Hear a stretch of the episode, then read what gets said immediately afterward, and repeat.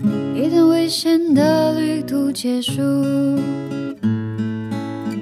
我要和你平静的生活，去看看天边日落，或者幸福就紧握手，甜蜜的笑，哭泣时的拥抱，Safrina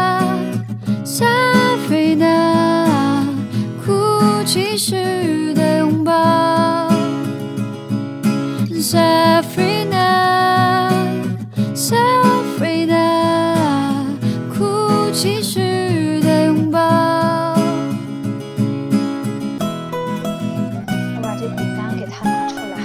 OK，我感觉我要给他给点吃的，他是来找我的。你说这个狗狗是吧？啊你要给它一些吃。OK，上回他警惕性很高的。不要上来。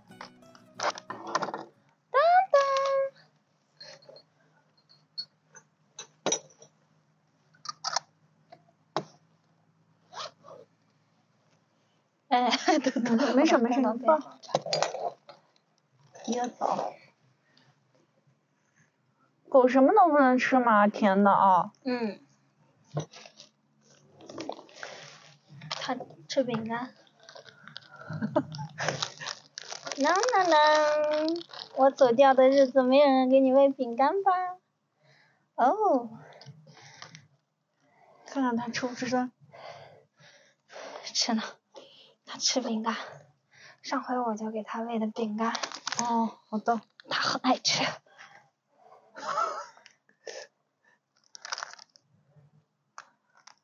哦，还挺赏脸的。他是狗妈妈，我看他，啊？怎么看出来的？他的那个哦，好吧。好神奇啊！你刚一叫我，然后我答应，然后你从这头过来的时候，我看他就从那头要着急过这个桥，一直赶着过来。哇！我刚那会儿一个人的时候都没有看到他。好哎。唉，太冷了。这我还从吴中那个店里给买了点馓子，对油是他们家的。哦，好的。我们正好在那吃那个羊杂。东京羊杂怎么样？那个装修确实挺豪华，你进去的时候，哎哇塞，没想到呀，这种感觉，不像是去吃羊杂，感觉蛮高级的。传说三百万的那个设计费没白花，值得。但是羊杂质量确实不咋地，好吧。数量一多，质量就下降了，氛围感十足，值得每个人发朋友圈去宣传。好的。没有我以前吃的那种更美味是吧？也不能说是不好吃。对对对，是因为人太多了，那个东西明摆着就得需要时间和工厂去把它处理。慢慢来嘛。但吴中本地人说实话真不去那吃羊杂，网红了一波我们开始了。啊已经开始了。啊，可以可以，可以。今天是光棍节，两个单身的女人嗯对的对对。光棍节吗？你觉得你人生这个阶段有没有对爱的渴望？有哎，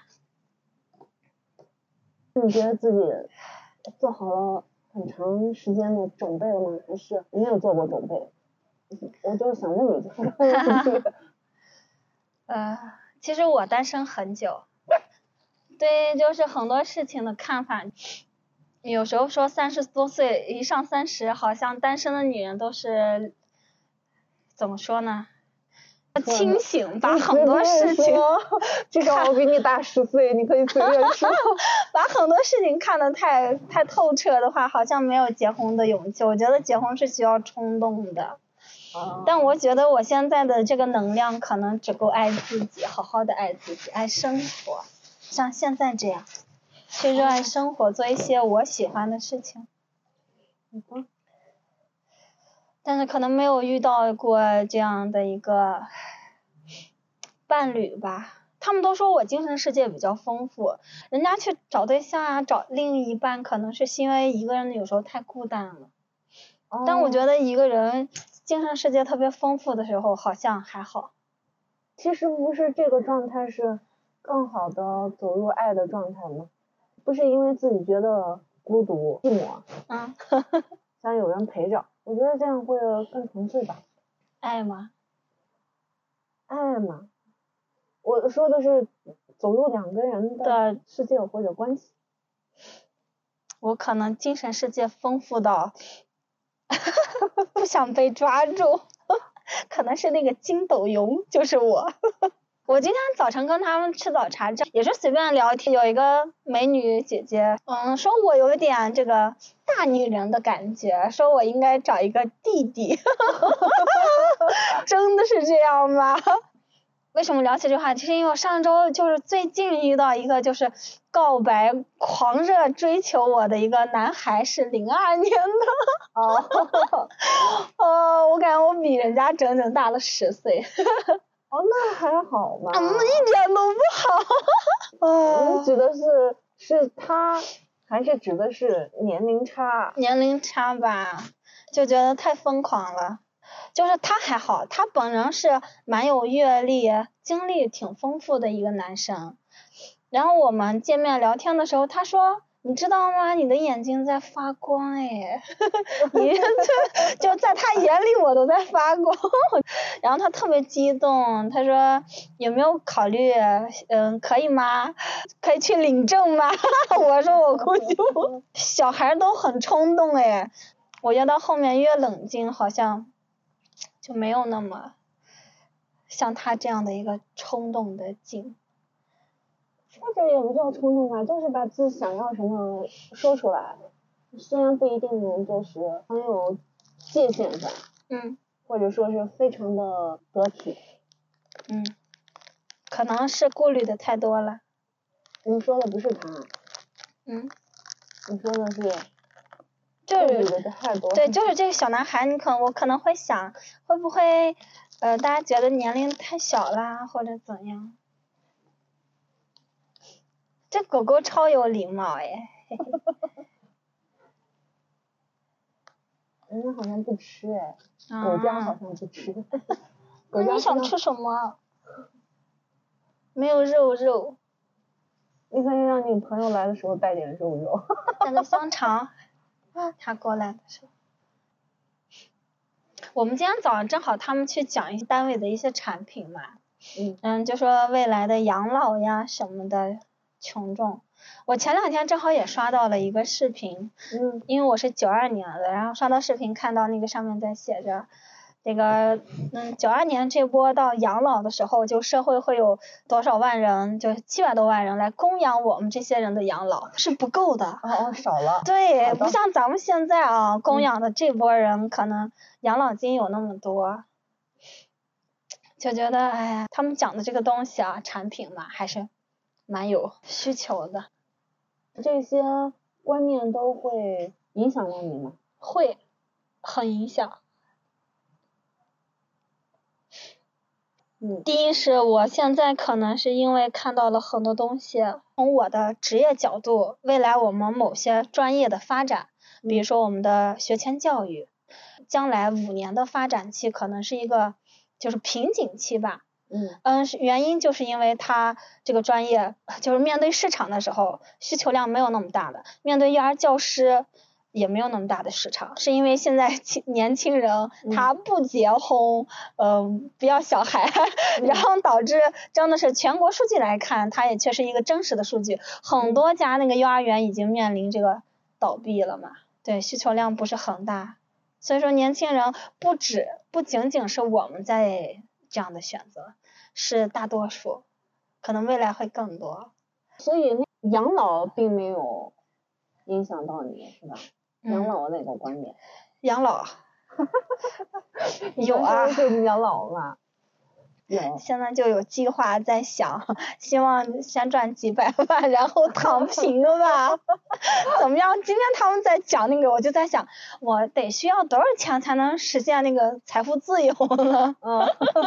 嗯，算出来了没？我旁边那个姐姐说她得要一千万吧，我说我没事，我要五百万就够了。好的，好的。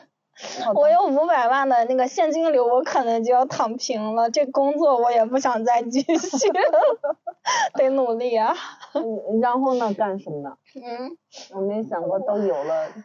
都有了。对我最近在学外语口语，嗯因为我是学艺术专业的嘛，可能这个文化课底子比较差。但是呢，我特别想学外语，是原因是因为我就是养老，我想去国外去。如果真的实现财富自由，我可能想到瑞士，那种简单的生活，就是我们现在这样，就是大自然坐着喝喝下午茶，晒晒太阳，就很简单的生活。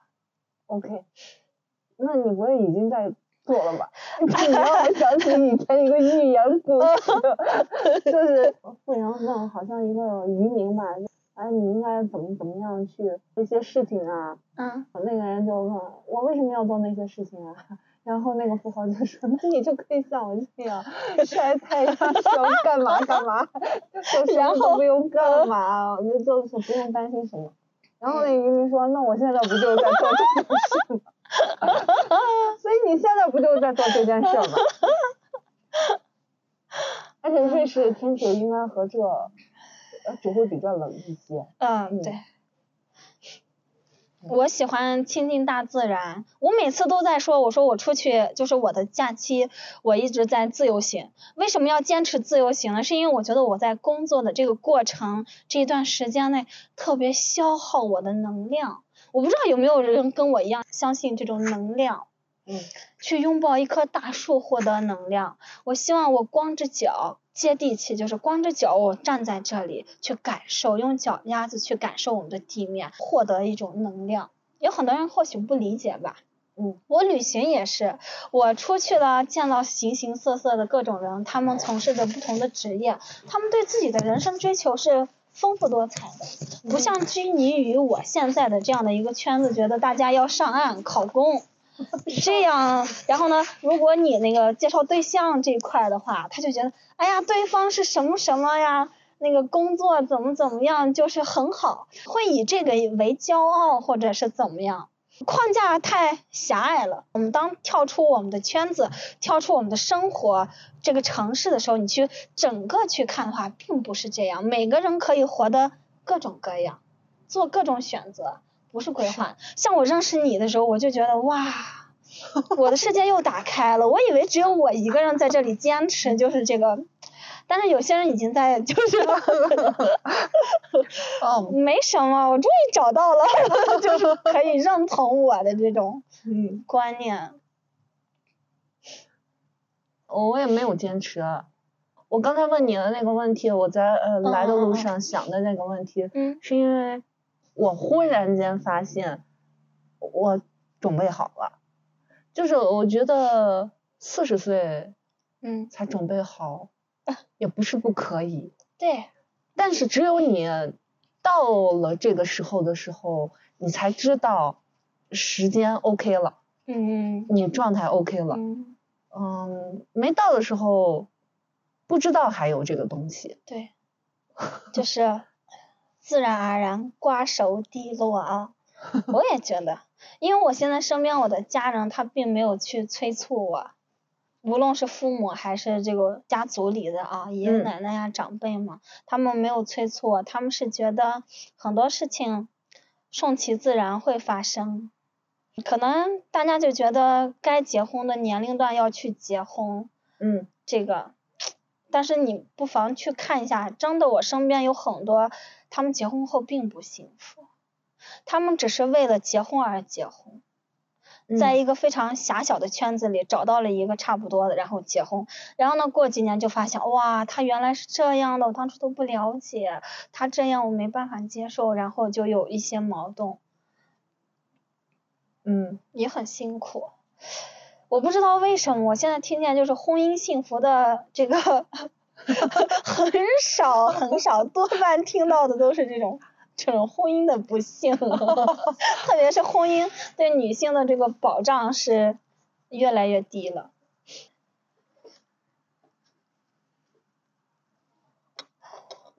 这些也会困扰你啊？嗯，会。那你有看到幸福的没？唉，太少了，几乎没有。我是处在了一个不幸的圈子吗？我的朋友为什么都如此不幸？啊，没有了，没有了。真的是赞同你，赞同你是那种相信，就是你当你准备好了，你自己能够感受到。方方面面我准备好了，我现在可能觉得，呃，首先是生存压力，我觉得我这方面虽然是稳定的工作、稳定的收入，但是我还是觉得不行，就是面对生活未来面对的种种，我首先是经济压力会有，呃，我是那种，嗯，不会想着，就是我自身也不丑。啊，就是我不会想着要嫁给一个有钱人呀，或者是他们家条件多好，我希望遇见的是一个嗯默契的、有趣的灵魂，比较合拍，灵魂伴侣吧，精神共鸣更多一些。外形没要求吗？嗯，外形还好，就我我真的是那种，很多人就问我们说啊，一个男生身高嘛，我说没关系啊，我觉得。比我矮或者比我高，我都不会介意他身高。我觉得长久的，他吸引到我的肯定是他的人格魅力，他的为人处事，他的嗯待人接物这些吸引到他。高矮胖瘦、眼睛大小与否，我觉得那些都不重要。嗯，就是会吸引到我的男人，他是这样的。嗯，我之前也谈过恋爱。他也是一个博士，大学老师，他带几个硕士生嘛啊，按道理说非常的优秀，哎，他真的是我在那个就是博士这个 学历这一块里面，他真是我遇见长得最帅的一个男生，符合天秤座对男生的这个，就是这个天秤其实真的是特别看这个颜值的，好的，他真的是极少数长得真的是很帅。但是我们在一起了也是有三个月吧，认识很久，认识有一年多了。就过程会发现他对我好是没问题，嗯，但是我觉得他对别人有一些小气、苛刻，嗯。我们最后就是要分手，是我提出来的。他到现在都可能不明所以，是为什么？我突然之间从那个香格里拉回来，在哪的机场，就是我临时给他说了分手。然后我坐飞机嘛，就可能有两三个小时失联的这种，他很蒙圈的，因为他有时候从很多小事上让我感觉到他不大气。我说男人格局一定要大。这个社会其实有很多这种极端性的行为，可能是因为那些人。原生家庭造成的，然后他的环境，然后让他最后做出了一项非常极端的一种行为。但是我们如果用爱去感化他是没问题的。就像我跟这个小狗，我上回来它陪我，其实我们是有距离的。它第一次这么近的坐在这里，嗯，那么我感觉它刚叫不是在宣示它的地盘，是它看到我很开心，它叫叫 摇着尾巴在蹦跳。OK。就是跟他在一起的时候呢，其实很很多这种小的事情，就我简单的来讲，因为疫情嘛，他在学校进行隔离宿舍嘛啊，我当时在家里的时候就会给他寄一些宁夏的特产，嗯，寄到他们学校，他收到这个包裹，我就告诉他我买了很多，你可以把这些东西分享给。宿管阿姨嘛，因为宿管阿姨也陪你们在那里住啊，也很辛苦，都没有回家。这个特殊时期，大家就互相帮助。然后呢，他隔壁住的一个女老师准备考博，那女老师压力很大的，就是因为她那个年龄，导致她现在考博那肯定不如我们这种年轻一点啊，精力上呀、家庭呀、孩子呀、老公呀，就会给很多压力。就我听这个女老师就是挺不容易的。我说你把这些东西分给她嘛，去分享嘛。他没有，他说东西吃不完，最后很多东西长毛了呀、坏了呀，他就丢掉了。我当时哇，为什么不去分享呢？我就觉得怎么这么小气一个男人？他现在对我好，我觉得以后我可能也会变得小气。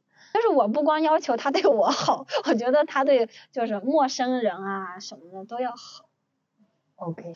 在别人听起来有点像无稽之谈，说这女孩真是的，对你好怎么样？但我不行，我希望那个男人是有大爱的、大格局的。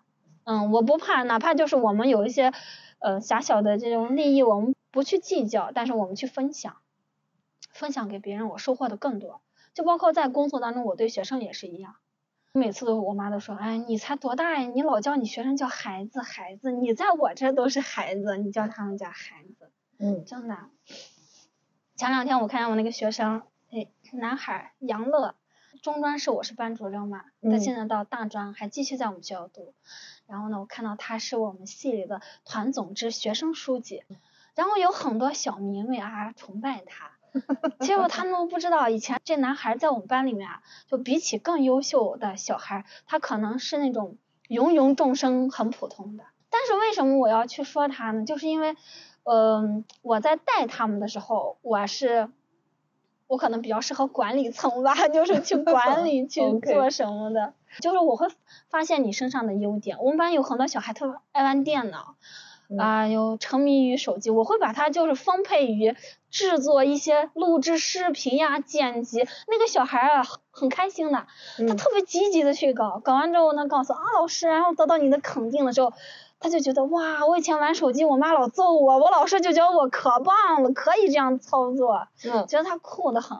嗯包括剪辑音乐，有很多男孩他喜欢沉迷于跳舞嘛，他特长好，他文化课不好没关系，你去剪辑音乐那个有活动啊，你上去演出，就很棒。我就觉得不要去用一个尺子去衡量每一个小孩，每一个人他都各有所长。但是就是在这样一个魔鬼式的管理的这个班级体制下，我发现他们当时没有感觉，可能有些小孩就觉得哇，我们班主任太恐怖了，吓人，我见他我都害怕。当他到大专这个过程当中呢，他可能才知道他的那三年跟我在一起的成长的变化。嗯他们离开我，各个人在各个专业、不同班级都是佼佼者。就隔壁系的老师就说，我们一个学生说，哎呀，这个小孩身上有啊我的这样的一个影子，啊这就是他成长。我觉得精神大于任何。我虽然在做的工作是在教学，但是嗯我知道我这门课我可以被任何人代替，你也可以来上这门课。我把嗯书、教材、课件给给你，你去准备这一堂课，你也讲嗯的很棒。但是老师的职责不在于这，但是现在大家都忽略了，你知道吗？嗯教书要跟育人联系起来。我们不光教好这门课，学生掌握了这样的技能，但是老师的言行举止、你的分享、你的穿着打扮呀、你的言谈举止，对于学生是一种潜移默化的影响，他们会收获更多。老师在处理班级的同学之间的一个关系矛盾，或者是有些突发事情的，你的一个态度，其实非常影响着一个学生。我感受到的就是我当初的付出。它是一个隐形的财富，直到有一天，三年之后，我看见我的学生成为佼佼者的时候，我听到有些老师在夸奖某某某同学以前是毕业于是我的班上的时候，我很骄傲，嗯特别嗯，骄傲，我为他们点赞。好棒呀！我觉得这种爱是，就是大爱，你要去分享，不要放的太小。虽然我以前是一一个专业一个班的班主任，但是三个班的小孩就是能够做到什么程度？马嗯老师一呼百应，哇，那班主任叫都通知说周六来学校要搞什么，他们都不一定来，那马老师要通知绝对来，太给我面子了，我特别感动，就是因为你的付出，学生是看得到的。我在学校成立那个国旗班，就负责我们学院一个升旗嘛。为什么都说国旗班很棒很好？其实很简单，就是一个旗部，然后换正部，然后站在那里，对不对？升旗，其实很简单。但是每一次的每一场训练，无论是什么样的恶劣的天气，只要学生训练，通知下周要升旗，我们要训练，我都会在冷风中、大雪中，我都会陪着他。他们什么时候结束，我什么时候走。我从来不说来体委，你带着他们去，呃，去训练，谁不听话了，你告诉我，我收拾他们。嗯我就陪着他，哪不舒服了，怎么了，我们可以沟通嘛，嗯小问题啊。可能我就觉得这些这种为人处事的这种感触之后，慢慢的到学生的身上，之后慢慢到他，嗯、上高职更大了，成人了啊，嗯反而他就起到一个非常至关重要的作用。每个人都会教书，人家教的都比你好，人人家北大清华毕业那些优秀的师范类的啊，都很棒，大家都会教，没问题。但是你要育人了呀，我们要做的是育人工作。我们在他像一棵小树成长的时候，一个萌芽的状态，我们要帮他修剪、引导他，给他阳光，说这里好，把他引导过来，而不是去强制性的把他那个要发芽的那种东西给剪掉。就像学生谈恋爱一样，我觉得，我觉得适当正常的青春期的年龄段发对，比如说对男生有某一个男生有这种倾慕之心、仰慕之心，我觉得可以啊。嗯。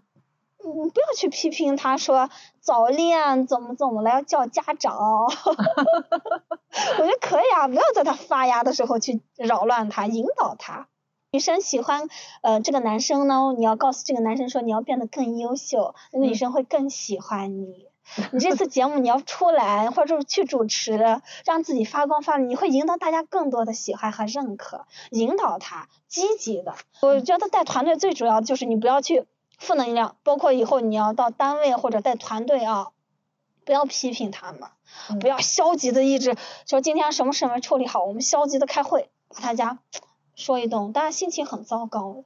其实就是要鼓励，鼓励他们，引导他们，哇，我们可以这样，没问题，下次做的比现在更好，可以吗？可以，引导他们，用积极的能量去吸引他们出发，这是我的一点点的感受。那你平常和你的同行或者同事会交流这种教育理念吗？很少。为什么呢？唉，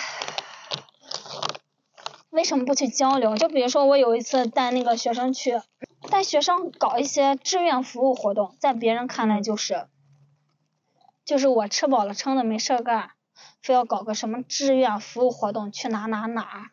就比如说我带我的国旗班到对面那个小学。去升旗，哇！你都不知道那小孩，我去升旗，我第一就是我想把我的国旗班带出去，嗯，让我的学生在这个过程中找到他的价值存在感。我是在对面的一个，就是离我们学校很近的一个小学搞了一个这样的升旗对接仪式，就是大手牵小手。我去做这个活动的时候呢，我就跟那个教导主任说。我们承办这个升旗呢，第一是我们要有这个学生干部进班去宣讲，那要让一二年级的小朋友知道五星红旗为什么是红色的，就是关于这方面国防呀，嗯，这方面的知识，首先就是要弘扬学生的一个爱国主义，我要爱我的国家，我才能去做很多事情。当学生集合到操场的时候，看见我的学生基本身高都在一七八。到一八五，你知道吗？哇，穿着国旗班要那个衣裳，那个衣服穿上特别提气。嗯。那孩子一穿，看那个腰带一收倍儿直。嗯。哇，那个小腰杆挺的，那个背薄的啊，胸膛挺拔啊，很帅的站到那一动不动。哇，那小朋友就左右这摇晃的去看哥哥，哇，太帅了！哥哥你有两米高吧？哥哥我才到你大腿挎着。小朋友就。哎呀，就不行了，你知道吗？哇！当时我的学生，我告诉他，他脸上啊嘴抿的不敢笑，我感觉当时他心里乐开了花，高兴死他。小孩，那为什么不去跟同事聊？就是大多数我做的这种这种事情，在别人看来就是，我觉得这是这是比工资，就是他们做的事情可能更偏向于就是有报酬，比如说讲一节课有多少钱，或者是怎么样去。就是这种，但是我觉得无所谓啊，这种是一种隐形的财富，我把它称之为隐形的财富。我觉得很隐形，非常隐形的财富。嗯，我可能带我学生去那一刻，我学生这辈子回忆起他在学校的，等他年迈了、老了，他可能都回忆起那一刻，被小朋友崇拜，哎呦敬仰，站在那底下，哎呀，那一刻他绝对不会忘记。但是当小朋友心里，他也会看到，就是这种大哥哥，哇，好高啊！可能就是那一刻那一分钟，他心里面会有一个萌发一个种子或者一个火苗，瞬间被点燃了。嗯。可能那一刻会影响这个小朋友将来长大的一些选择，嗯嗯嗯，特别重要。嗯小朋友甚至不记得他语文课本当中的第一首诗啊是什么，但是他会记得那一刻他在操场上看见不知道从哪里来的解放军哥哥，穿着那种军装，太帅了，嗯，就是这样。是，无限放大你的这个，我觉得这很重要。嗯，就我更多倾向于分享和带给孩子们的这些。你是从一开始的教学吧，就是这样子吗？不会，我们以前参加过一个就是比赛，他让从那个选题当中去选，我嗯选的是那个题目是与学生一起成长，嗯是因为我学生比较大，我可能没有比他们大很多，但是我觉得在这个过程当中，不仅仅是我给予学生的，我更感谢的是我的学生给予我的。你是什么时候有这种体会呢？我以前其实就是工作处事比较急，比较躁，嗯，我是那种自尊心很强的小孩儿，嗯。就基本上我在学习过程当中，可能老师也没有怎么批评过我，但如果批评我一句，我那一天就沉浸在那种被批评。我大学有个同学告诉我说，嗯，就是那一刻只有你记得你经历那一刻的什么啊，嗯。其实别人根本都想不起来，大家一下课哈哈哈就走了，谁记得你那会儿伤心了，这会儿不，只有你记得你自己，就是因为他这句话开导了我。嗯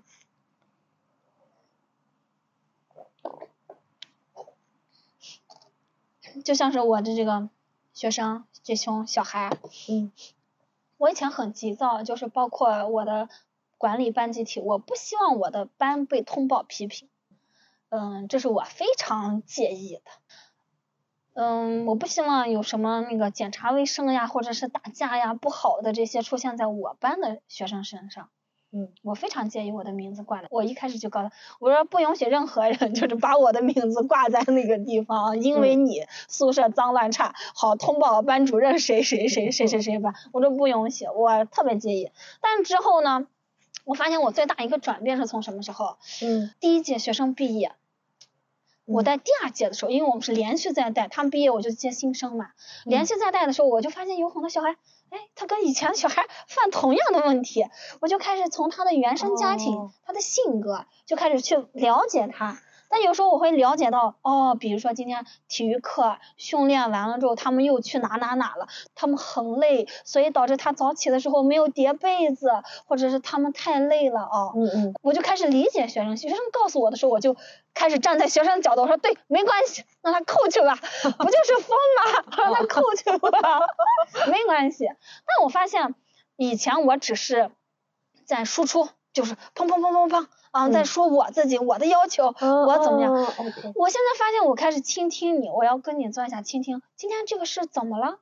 哦，嗯原来是这样。哦，好，没关系，老师能理解。OK，啊，这是我最大一个变化。我觉得在这个过程当中，不光是学生成长，我也在成长。我从一个 那样锋芒的慢慢成长的，好像是越来越好了。我觉得这种好是我自己能够感受到的好。就带第二届学生的，就你意识到大家在犯相同的这个错的时候，你多了一些观察。我多了一些思考，为什么？哦哦，OK，我记忆最深刻的是，我对一个学生，就第一届学生那个偏见，从大一到他毕业。哦，嗯，我觉得人，我不是带礼仪课嘛啊，我就讲嗯人和人之间见面就有这种首印效应，就是你第一刻的印象可能影响这个人对你的这种初次的印象有三年嗯，之久，第一印象很重要。这点我也同意。然后你知道吗？我我到宿舍去了，不是那个我们属于半军事化管理，会让学生把这些东西就是怎么摆放，具体摆放在哪里。但有一个宿舍有一个小女孩，她把她的暖壶锁在了她的柜子里。大家都是在外面那个一进门口放，他锁在了柜子里。我当时就觉得这个小孩怎么？第一，我判断他是独生子女，他一个人可能啊，嗯，如果上过中专的话，他肯定没有在这种集体宿舍待过。嗯不会去分享。因为我本身也是从这种独生子女的这种高傲，慢慢的十二年之后，嗯我突然有了我弟，啊，对，一开始我特别不适应我弟的存在，我感觉我一下从天上掉掉地下了，你知道吧？嗯。家人的关注度都不在我身上，我就挺失落的。嗯。但我就会从这方面去细细的去思考，这个孩子为什么会有这样的一个行为。嗯。然后我跟他去聊天的时候，发现哦，原来是这样。我能理解啊，我告诉他没关系，你可以在那个湖上做一个标记，不要拿错了。嗯。啊，我觉得我要告诉他，我们以后住在这个宿舍当中，其实大家彼此是需要彼此的帮助。我们无论是在学习生活上，我们都会会成为更好的伙伴，要接纳他，啊，不要太过的自私自我，啊，要融入这样的一个集体，然后慢慢他就会有改变。这些体会啊，包括你自己的成长收获，还有。呃，这个隐形的财富吧，嗯，呃，隐藏的财富，嗯，你前面有提到了，就是说放假出去旅行会让你觉得获得一些能量，对，这个工作过程又会把我消耗掉，对，那你指的具体是啥呢？这种能量总去讲，在一个这样的工作圈子里面一直待着，你会觉得身边的人他还是那样循规蹈矩的生活。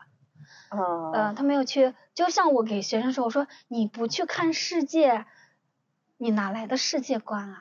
你要去了解、认识、知道他，去看过他，走进他，你才能有，你才可以去谈一谈他。就是我身边可能。我可能有一点与众不同吧，就大家会循规蹈矩的那样，到一定年龄结婚生子，为家庭奔波，好好工作赚点钱，然后教小孩报兴趣班，这样循规蹈矩的生活。嗯，在我看来，就是我可能会坚持个几年，但是不能太久，知道吗？我觉得太消耗自己了。我讨厌这样循规蹈矩的生活，我喜欢工作，每天都处于不一样的事情，新鲜的事物，我会让每天充满能量。然后 太枯燥的课，就比如说最明显的就是我我有个好朋友同事，年纪非常大，他带语文汉语言文学专业毕业的。我每次看他，我最他最佩服的就是他可以把大学语文这门课从他年轻时二十几岁到这个学校工作，现在已经五十多岁了，每年都在上，每周同样一门课，嗯啊讲八遍。因为八个班嘛，然后下周讲新课，我非常佩服他这一点。OK，我就给我讲，可能讲第一个班很有激情的在讲，慢慢到第八个班，我已经乏味了。我觉得我讲好多遍，我就很太枯燥了，你知道吗？但我现在带这门课呢，可能就是专业选择性比较多，它这个专业方向又少，我最多一节课上两遍。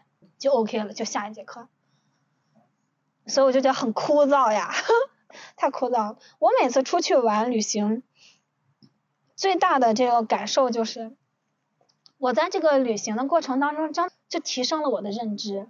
我认识到了不一样的人，他有不一样的活法，不一样的追求，会发现哦，原来人生可以这样。哦，不是我从小的这种环境，父母的给予的希望，长辈们给予我们说的一些话，引导的一些方向，哇，原来可以这样，也可以那样也可以，哇，这个世界是丰富多彩的，我才了解到。我比较好奇的一点，也会有很多的人他去旅行嘛，嗯，或者旅游吧，嗯嗯，我比较少听到会有这样的思考，有些人他要去到国外，去到另外一个国家。换另外一种生活的方式、节奏等等吧，他才能够呃，好像融入到那个环境里，或者看到那个环境里，他才会有这样的体会。你是旅行的过程当中就会做这么深度的思考吗？哇，我觉得我出去旅行遇，我不知道是命运的安排，但是我特别相信命运的安排。就是当我决定要出发的那一刻，这一路上我会遇见谁，命运当中已经安排好那个人在那里跟我相遇，我太相信了。讲个具体的，刷新我三观的事情特别多。你知道为什么我这个学艺术这个文化课差？我现在每天早晨会坚持听半个小时的英语口语。嗯，我要学习。为什么啊？我第二次进藏的时候是一个人坐火车，我买的是下铺。我对面那个方向的中铺，他是一个藏族人导游，藏族的导游。然后我发现我们嗯，就是他老这个侧睡的时候，他会斜着直接对着我看，你知道吗？这个角度就特别便于我俩就是交流。好的。首先破冰的就是他，他嗯突然间讲起了，就是我们没有信号嘛，嗯嗯，然后我们即将路过的那个湖非非常美，叫什么什么名字？大约我们现在海拔有多高？嗯，我们就一起观观看外面的风景。然后突然之间呢，我们就跟他聊起来他的职业，他说他是导游，他是藏族人。然后突然之间就是有那个软卧导游嘛，他正好带带团，他带的这个团是国外团，嗯是意大利人。然后那个意大利女的，你知道吗？穿吊带儿，就是嗯，咔啦咔啦的，就是、啊、过来了，呃，然后两个女的就跟他用意大利语在嘚嘚嘚聊天，他嘚嘚嘚聊天。当时我们上中下铺的人惊呆了，你知道吗？嗯我们没有想到一个藏族人，他意大利语说这么好，嗯他们在聊天哎，那我就。挺惭愧的，作为老师来说，你看 我们这虽然社会地位高，但是你看我们学的东西非常的窄哦。嗯我当时对他特别欣赏，哇，太帅了吧！之嗯后那个他们聊完天走了之后，他就跟我们讲，他说他会五国语言。我说哇，好厉害！他说没有没有，只是可能他的藏语可能跟这个外语的发音或者表述什么的，我就是很相似，他所以他学起来很容易。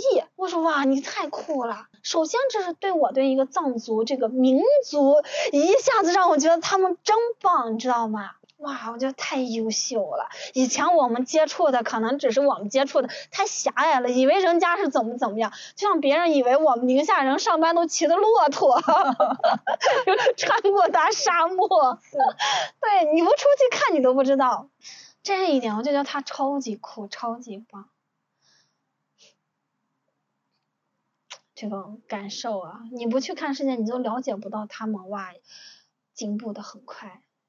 我们太闭塞了，就是每个人在不同方面都要去不断的在进步。你说的我们太闭塞了。作为宁夏人，我完全能理解这一点。为什么说他是藏族？是因为我也是少数民族嘛。我是觉得我的民族也会很闭塞。我们要在时代进步的时候，要取其精华，去其糟粕的一些东西，与时代相结合，在进步，在发展。OK，嗯反了过来了。嗯那你去了那么多的地方，接触了形形色色的人，在这个过程当中，你有没有遇到过有一些就是在一线城市的，或者说是可能生活就更加光鲜了嗯等等，他们会不会有他们认知上，或者是生活方式上的那种闭塞，会让你有感觉到？没有。没有，嗯，就是还好，我我也认识很多就是大佬，就是真的好厉害。嗯他的厉害是赚钱方面很厉害，就是有好多妈的，就是有一串数字，我以为是个身份证号，人家说那是 存款的余额，哦，就是多到我都不认识那一长串数字到底是多少钱。哦那些人，就我发现我跟他们聊天，首先就是。嗯，对于来自我们这个地方，我这个年龄的，我这个民族的小孩，他们挺看得起我的。嗯就是不不会觉得我是一个非常落后或者我的思维啊什么的。我嗯觉得这些东西的认可跟他人交流的这些东西，就是我在旅行当中点点滴滴收获的，提嗯升了我的内在。包括在相亲的这个对象方面，有时候我跟人家相亲对象聊一些事情的时候，人家那个男生明显的哇，我好像驾驭不了你，就是那个祝你幸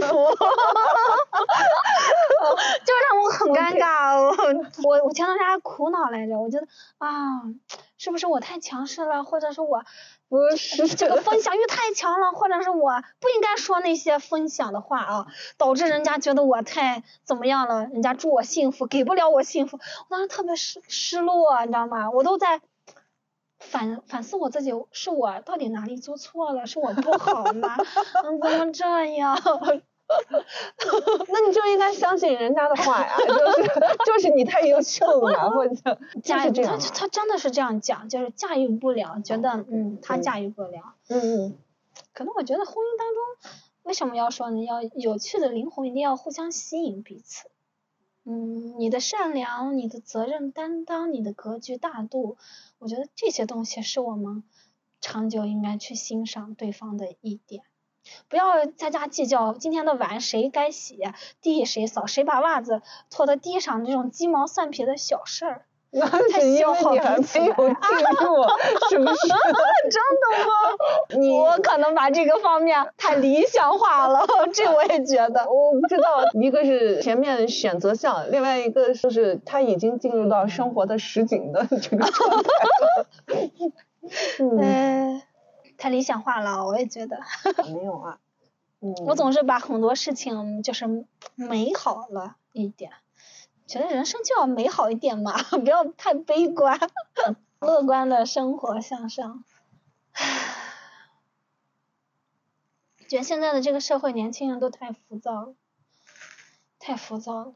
我在单位，我的好朋友都是五十多岁，真的，我你每天会看我混迹于我们的各种，嗯、彼此不会称呼什么，都是彼此称呼为，呃，比如说我的特别好的一个搭档，嗯，他可能有五十六七岁了吧，我叫他叫老于，我们就直接这样称呼。我我觉得我跟他们在一起聊天，嗯，可能才能找到彼此的这个 深度。年轻人都太浮躁了，假设聊什么八卦，聊这聊这个美妆，呃，要购物什么的，呃，这些我好像都提不起来我任何的兴趣。还有聊这个婆媳关系啊，老公怎么，我这些提不起我的兴趣。呃，OK 我聊的比较深一点，可嗯能比较有深度。我是特别喜欢去，就是像我们上次第一次到第二次的见面，我可以一个人混迹各种的场子，因为我觉得这个过程当中，我认识好多比我优秀的人，我从他们获得了各种各样的能量，OK，是吧？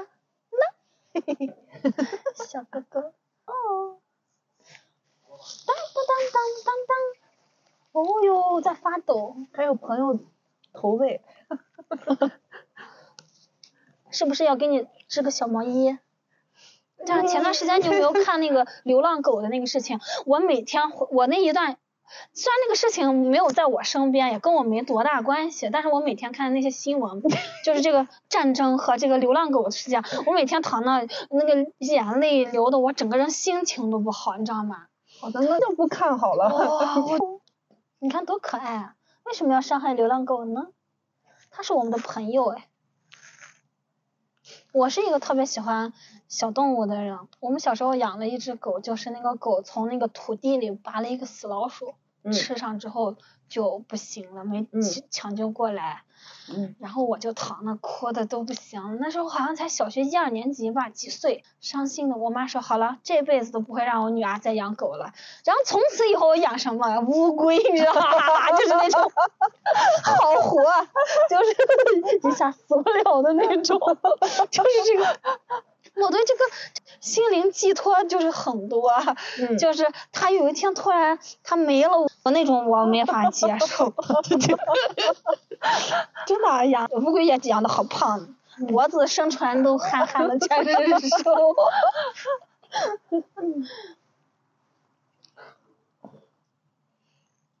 幸福的你，不知道下回来是什么时候，都冬天了，也不知道它窝在哪里，嗯，你的家在哪里？希望来年的春天能够见到你。哎呀，我最大的感受就是有一次我们到稻城亚丁啊，嗯，我到那会的时候，可能它要马上就要关门了，就是我订的那个客栈是在景区里面，就是海拔比较高。我坐最后一班车上山，就那司机说我可以把你带到景区里，但是呢，我们最后一班车下来，上面就没人了，你得坐这这趟车下来。然后我就一个人往上走，就所有游客都就是在那个下行那个方向，我一个人从那个栈道往上走，你知道吗？哇，脚底下的溪流，山上的雾慢慢的降下来，然后那个小松鼠，哇，就从那个扶手上跳上来跳下来，从我的脚底下跟我一起跑，哇，我就觉得我一个人沉浸在此，我啊大叫，我就觉得太美了，我 一个人，你要是有人，我还挺害羞去 叫的，不好意思，嗯，啊，这就是一种获得能量。嗯，所以我在旅行的过程当中，我一路收获了很多朋友，到现在我们也一直在联系，彼此去彼此的城市去玩，有一些我们宁夏的特产呀，嗯，就这样，挺好的。你今年寒假的计划是？我一直特别想去学滑板，就滑雪、嗯单板，就是我想到一个城市，然后报一个班儿，认真的找教练去学单板。我想把这个滑雪这个单板作为人生的兴趣爱好，以后老了之后，我带着我老公、我的孩子，我们一家人去滑雪，就是我们 可以用十天半个月的时间，我们就去滑雪，一家人去玩儿。嗯就是这样，就是一直到老，因为他这个滑雪真的是可以就到老嘛，它跟嗯没关系。那你尝试过没？呃，滑雪嘛，单板，单板没有滑过。就滑双板，嗯，对。你还很喜欢那种速度感。哎，不是速度感，我觉得首先在这个过程当中，第一是他到老，他这项运动也可以去一直去做，有很多运动到老他就不行了，就培养一个到老都能。我害怕老了我这种闲不住，你知道吧？我这种肯定到老了都是那种广场舞的领舞，就是来，哎，小王求你，我今天下午七点钟去跳广场舞。太逗了。闲不住，我觉得我希望培养自己更多的爱好，让我的老年生活丰富起来。因为我觉得人这一生过得太短暂了，真的太快。我只觉得疫情过后的这几年，我不知道，嗯我估计很多人跟我有一种感受，就是疫情过完之后这几年刷刷刷的在过，二一、二二、二三、二四马上来了，就不敢相信。我觉得这几年都没怎么去。怎么又到春节，又到年底了？怎么了？怎么了？又大了一岁？怎么了？又要被催婚弄嫁了？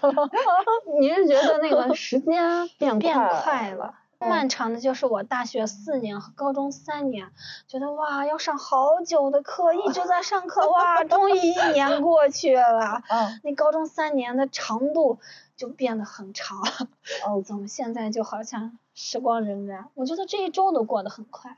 但我周一刚去上班，他就说周五了，我周五了嘛，我都不敢相信。宝贝，啊，不可以，啊，OK，还没有吃饱吗？他把你胀坏了，留两根你回带回家吃，带？回家他用什么给带你给你回家？绑到绑一个小书包背上。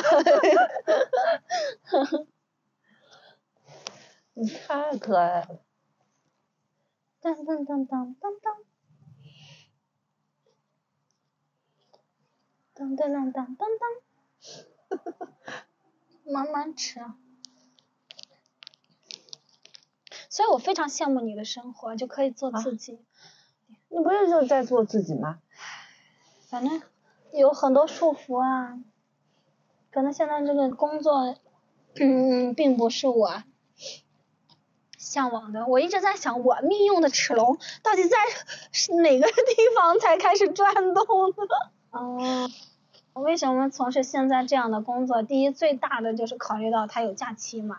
嗯，我觉得我在工作当中消耗了太多，我立马要假期出去，呃，见山见水见天地见自己，独处沉浸 在此，然后我充满了能量，我回来，然后消耗了我能量都都都都下降的时候，我再出去获得 能量，充满电回来，电力满满的工作。我可能没办法从事那种从一月份到十二月份一直在上班的那样的工作，我感觉我会垮掉，上一上我就不想上了。但有很多人都是这样。嗯，对啊，我所以是思考嘛，我觉得人就活一辈子嘛，又不是说我我有三辈子，我可以计划这三辈子要怎么活。第一辈子活个像人一样，就循规蹈矩。妈妈说毕业考大学，大学毕业考工作，工作毕业结婚生子，教育孩子很棒很棒很棒，孩子很棒。我老了，领孩子的孙子孙女，嘚嘚嘚嘚，是不是？是我就活一辈子啊。是是的，我有时候在想，我们、嗯虽然我这个学习不太好，我也不能说是寒窗苦读，就是读了 读书，就是读了读书，然后没有被淘汰的这样稀里咕噜的，呃，有了一份这样的工作啊。从是刚毕业，一六年到现在，这几年我为自己而活，我想的非常明白。我不想一毕业就像我的同学那样都结婚生子，怎么怎么样的生活，处理婆媳关系，呃，婆家的这个事儿你要出席，那个事你要参与，就很消耗我。那跟我有什么关系呢？我要去参与什么呢？嗯我就没有没有意义。我的时间很宝贵的，我最大的希望就是希望我毕业之后，从我二十三岁到我三十岁之间的这个年龄段，能不能加个十 充值一点时间，在这个过程中不要过得太快了，因为我觉得人生这几年非常的精彩。我在不断的收获，在进步，所以我觉得过得太快了，一下子怎么感觉我都步入中年了？嗯，遇见了一个零零后的小朋友，一下让我觉得我老了，好难过呀，你知道吗？嗯 岁月催人老。嗯。啊香肠，香肠不能被拿走。他已经吃了四根了，缓一缓。可以吃一个下午茶饼干。来，吃个下午茶。他这会肯定不吃饼干。哎呦，吃真给面子，小朋友。我们每个人都要热爱生活嘛，人生要活得有质量，不求名垂 千史，但求自己活的。我特别希望是什么？有一天老了，我的孙子孙女来翻他奶奶的朋友圈，哇，我奶奶年轻时候真酷呀？我奶奶去哪里滑雪、跳伞、呃漂游，去西藏，哇，我奶奶真酷。我希望我做一个这样的人。不希望我就是那种平平淡淡的普通老奶奶在家，呃，怎么样的生活？不希望，活出质量来。多酷呀冬天你是要去滑雪的，对对对，要去学，要去，我想去学，真是想了好久了。就是就是去年的冬天，我发现我的脸蛋好像怎么一一动它都受伤了，不知道它怎么了，所以我就很怕害怕把这个脸蛋冻伤。就是去玩了一下雪，我的脸蛋好像就肿起来了，就是这一块它肿了。我妈说是因为是就是这个冻伤了啊、冻的，那我不知道怎么这么敏感。都去了嘛，哎呀，狂热！我觉得滑雪这过程中特别开心，笑的很大声。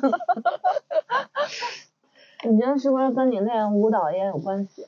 就是你对这种运动啊，你肢体协调性特别强，对我可能会比别人学的快一点吧，嗯，就是胆儿大一点吧。也没有那么恐惧，毕竟你对身体更熟悉。对我，我很喜欢学习新的东西，我要去学习游泳，我要去跳伞，我要去滑雪，嗯，我还要去学毛笔字儿。还就是要是啥？多说一点我们。我们老了之后多无聊呀！你想，不是，老了你真的不要为老了我就觉得做不行。想要去摄影、烹饪，你知道吗？好去做糕点。我希望我就是朋友来我们家，你们搓麻将好，我在厨房给你们做饭，然后烤好了这些蛋挞做的饼干好，你们来吃，然后你们在那吃着喝着茶，我给泡茶，然后你们聊着天，然后在家放在我家放着音乐，然后我们准备晚饭，然后你说啊，听我手艺真棒，我说哇，多棒！老了就我一个人，但是我有一群这样像我的这样很酷的朋友，我们多棒呀！那样生活也很很棒啊。很棒呀，很棒呀。那 跟老了有什么关系？你一直在谈 老了，对，现在要奋斗。嗯，工作会消耗人，工作会消耗一大部分能量，呃，会让你觉得呃有气无力的你有想过换另外一种？工作吗。嗯，想过啊，就是我每天告诉我，我每天给我领导的这个眼神，就是告诉他，你悠着点啊，你别哪天我不开心走。OK，不开心走，因为不开心了，换一个自己。没有，那是只是一种调皮的欺负他的这个态度，嗯 不是想过放弃这份工作，嗯只是觉得如果我的工作能够让我驾轻就熟的这样子的话，我可以搞一个副业，就不嗯要去耽误它。搞副业，第一是为了嗯多一份收入保障，第二是为了遇见。像我们这样的朋友，我们一起去做一些有趣的事情，等我嗯们回忆起来也很美好。嗯哼，又又讲到老了，又讲到老了，回忆起来。嗯，没事儿，这是你考虑的的一种方向吧。嗯，嗯完完全全可以的。我怎么越活越越不太有这种长远打算了？我们在在进行啊。对啊。我们录的是声音。哦，我以为是。拍拍照也挺好的，给我们留个记录。留个纪念，等我们老了之后回，等有一天你成大咖的时候，我 我们就回忆起来今天的这个。对。第一次。今天也很有纪念意义。我觉得你超酷哎。啊。真的。好的。超酷哎。我可能会像你刚说，你就是嗯。你或许在来的路上的某一刻，呃，突然想一件事情，觉得我准备好了。我也有很多决定，就是我在有一个过程呀，某一个时刻，我就想着想着就觉得去了，我就觉得我什么东西我决定了，嗯，我要怎么样就很不一样。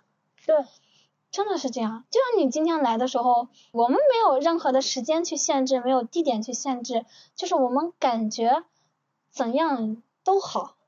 就是特别的棒，嗯，所以我在路上就他就说，嗯，你们这样说的能听懂吗？就是哪里都不确定去哪，你让你去感觉去哪。我说我就是要去感觉，我开着开着我感觉怎么样了，我们就发生了。对，不要去限制说我们今天九点钟到那个吴中豆油素早茶店 这种，我真是，那我们每天都在开会，都是这样的，面对这样的通知，就很疲惫。对对。不要有任何压力的去见一个人，有很多事情到那顺其自然的一切就发生了。是。是是，他就他问我说，呃，不发一个具体的地址吗？就发三沙园。对啊，就三沙园啊，我们会感应到彼此的。我就告诉他，我们会感应到彼此，我们会感应到这的。对对对啊，对啊，嗯，不用去茫然的去找，你就发一张照片，你找就行了嘛。啊。也有种，有种靠某种地图汇合到一块儿。你都担心下跪了再再拍。我是觉得这个画面真的很好，就这个夕阳对，然后再加上你们做到这个，嗯，秋天的时候本身那个景色也好。你横着远的拍着。横着远。嗯，远拍的瘦，嗯，对。这个情况后期都可以。太可爱了，后期都可以，OK。挺好的。我认识他就是很久，但是发现他很。身上的优点就是他一直都很棒很棒，可以没问题能行，尝试一下。他一些这种这种积极的语言一直在去讲一些事情，我觉得哇很棒。是的，我们不要去抱怨生活，就不要不要以一个消极的态度。如果我们以那样的态度，我们就会长龙下去，好像哇生活好像真的是这样。其实我作为现在这个岁数，观察到不同年龄段的，还是可能以中年人居多一点。发现他们说的一些话，不是说给别人听的，他们说一些观念或者立场，其实是在表达他自己。自己。好像中年人这种情况特别多，也有那种被时间呀、被观念、信念给约束住的，他们可能也感受到了一些不自由，或者说是束缚。嗯。不自由不是说环境的，是心灵上的吧，或者说是生命的吧。我也可以用能量这个词。你会觉得那个东西有种挤压感。他说的那个话可能听起来没有什么错，嗯，也可以听起来很积极，也可以，对，但是都会有那种挤压感，就感觉很不自然。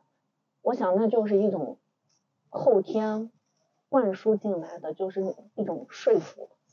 他是自我在说服，然后还要不断的说出去，嗯，对，自我说服，其实他，嗯，就有一有你这个有点像我之前刷到一个视频嘛，嗯，那一个中年妇女在就是流泪发视频说，我也想出去玩呀，我也想穿漂亮的衣服呀，可是我的生活不允许我没有时间出去，我也没有精力、金钱方方面面让我那样打扮的出去。哎呀，所以说不要嘛，人生就要活得精彩。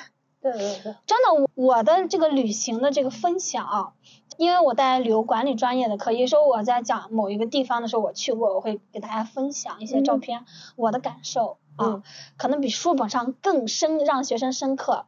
但是我学生就会发现，我好多学生因为我的这种分享的感染力，让他们在十八岁的时候去看珠峰，你知道吗？嗯，我有个学生在出发的时候问我老师，我可不可以去？我说没事，去。我说如果你决定你们想去，去，不要留下任何遗憾。我的遗憾就是觉得我我都这么大了，我才去。你看你十几岁，十八岁你就可以去珠峰。嗯晚上他跟我在珠峰发视频说，老师太冷了，我们睡帐篷。嗯，我们喝点白酒，让身体这个热一热。哇，我觉得太酷了！早晨他给我风景，晚上的呃那个山峰呀，或者是星空呀，嗯哇，这太酷了！我说我为你而骄傲，你此生回忆你的这一刻的时候都无比骄傲。嗯，你再给别人讲起的时候，你太棒了，我觉得你太酷了，真的。哇，有你这样的老师太棒了。真的，我我我特别遗憾的是，我人生当中没有遇见像我自己这样的老师。我遇见那个老师很多都太太太那个了啊。我现在发现，其实我两年前算是很正式的第一位教我瑜伽的那个老师，他说那个其实自己就是自己最好的老师。当时我我还没有意识到，嗯但我现在呃意识到了，其他人都是有这个机缘来启迪你、嗯启发你，嗯，但是这个路呢，得自己去，对，真的。包括我，我为什么说？我说我在学校的时候，我虽然是师范专业毕业的，但是我在学校的课程从来没有教过我如何当班主任。嗯，班主任职责手册。对，嗯，我们如何当好一名教师？但是学校带给我的只有专业上的一些巩固，但是没有说作为老师的你的一个活生生的人站在那里跟孩子们分享交流的时候，你要怎么怎么做，没有答案的。嗯，所以说这是非常重要，这都是在我工作当中我经历、感受、我认识，然后获得到，然后自己总结，然后去改变自己。我觉得在一个过程当中，我提升了好多，嗯我升华了自己。我有时候我很多从以前闭塞的认知，觉得有个小孩他不爱跑早操，我就生气，天天批评他，让他罚站，让他罚这个弄那个。嗯我要去跟孩子沟通，为什么呢？怎么了？起不来？怎么了？前一天打游戏打的太晚了，到底是怎么样？你就跟他交流。我觉得这为什么我现在没有结婚？我觉得是非常好的一件事情，是因为我可能有很多东西都还没有这样的一个思考。当我在这个人生在不断的进步这样的一个过程当中，我也可以就是把这些东西感受到了，受到我自己这儿，然后我自己有小孩的时候，我去教育孩子的时候，我可能，比如说我十年前结婚和十年后结婚生孩子，我可能教育理念，我觉得会优于十年前的自己。嗯我可能跟孩子成为朋友，我们去哪里，我们可以成为朋友，像朋友一样去交流。我觉得这样是很好的家庭氛围感。嗯我觉得我的孩子也会很棒，很优秀。他有，我希望给他一个这样的氛围感。好的，我跟你说我这个人可能想的特别远，就想未来以后去怎么做。包括我现在看到一个云南的一个幼儿园，嗯哼户外幼儿园，知道吗？每天带小朋友骑马，呃，在树木里，然后树叶凋零了，我们去感受大自然，泥地里，就是这种户外的，我们感受花朵，认识它。你知道现在小孩连这个米面稻子什么的都不认识，你知道吗？多可怕呀！你九年义务教育下来，你都不认识这玩意儿，你说你学了个啥？呃，学了个啥？懂不懂啊？都不知道教育带给他什么。你说平时跟别人喝啥出来？茶叶，统称为茶叶。我们在小朋友的时候就可以告诉他白茶或者是绿茶、红茶、乌龙茶，我们都可以了解。这东西都是非常小的点。我告诉我学生，我说我们举手，有几个会打领带的？不会。我说全班同学都不会打领带。领带这样一个商务日常的东西，大家都不会打。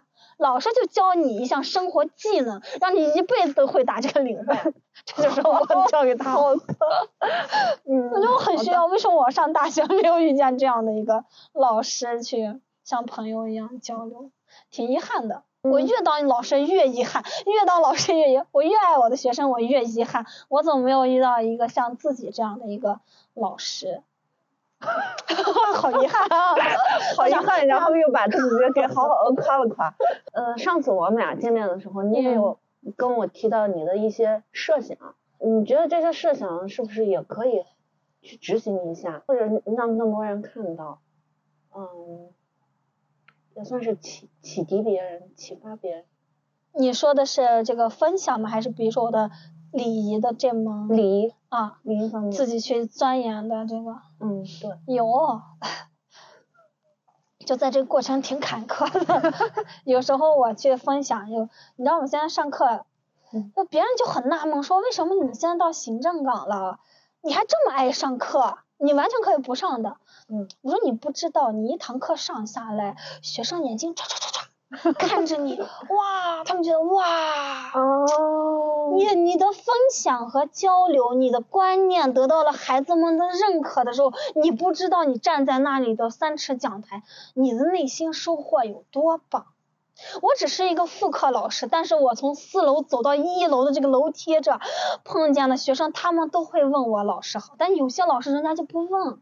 你想我这么忽略不计的一门课，又不是专业核心课，也不用打什么成绩啊什么，又不牵扯很，但是孩子们就是叫你老师好，每次见我都很开心啊，王老师，嗯，打招呼我说 hello，真的。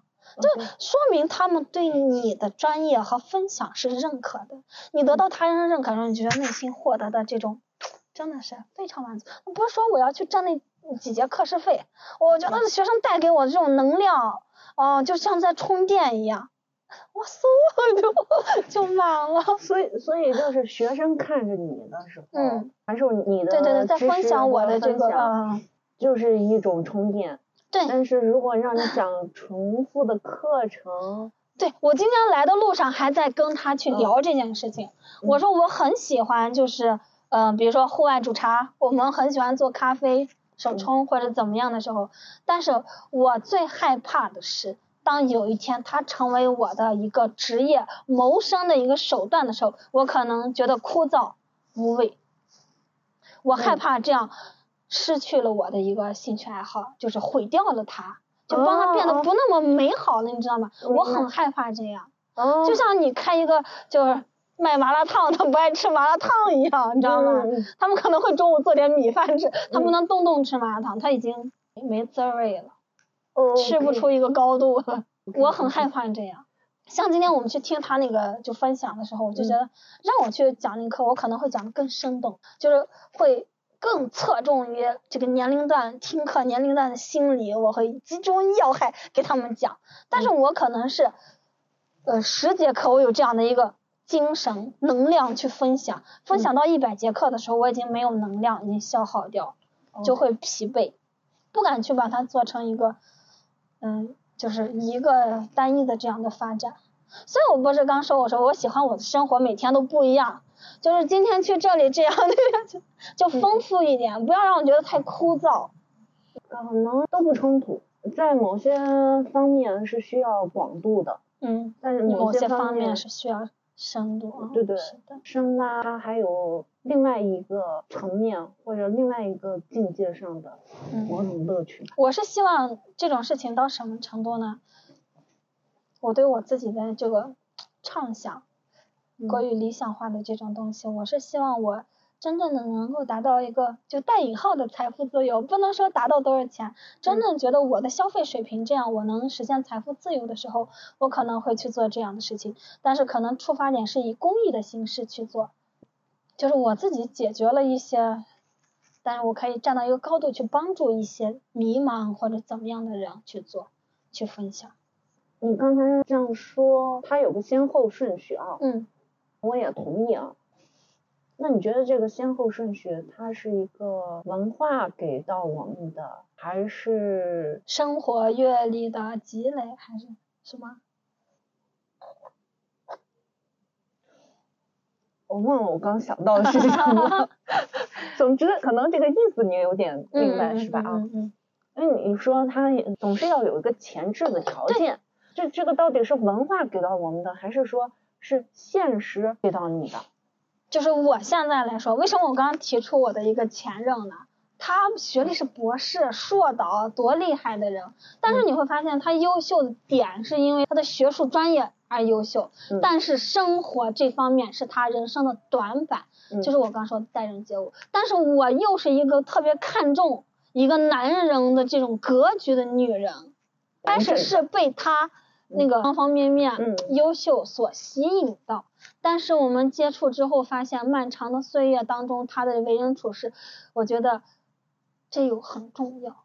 可能吸引到我的时候只是短暂的，选择了你，但是我们在相处的过程当中会发现，哦，他的嗯嗯短板，我觉得更多的是趋向于后者吧。但是学历要求是有一方面，那怎么去说呢？但我还没有真正的遇到，就是啊遇到了，遇到了一个就是学历也很高，然后为人处事方方面面很优秀的人。刚刚才说的情况是，你要财富自由了，你才去做就才有这种些精力，你知道吗？才有嗯这种资本的这种，你自己肚子吃不饱，你你你就是考虑的东西太多但是。并没有就是吃不饱，对不对？啊，对对对，其实那倒没有，其实只是一我们个形容词的吃对不饱所以你说我们现在对于好多的事情，我们的那个设想，嗯，它不是一个真实的。对，但是这种忧虑或者这种顾虑吧，顾虑，嗯，对，它是对它又是一个影响我们脚步。对，它又是一个事实摆在那里的东西，你说你没办法不顾及它。嗯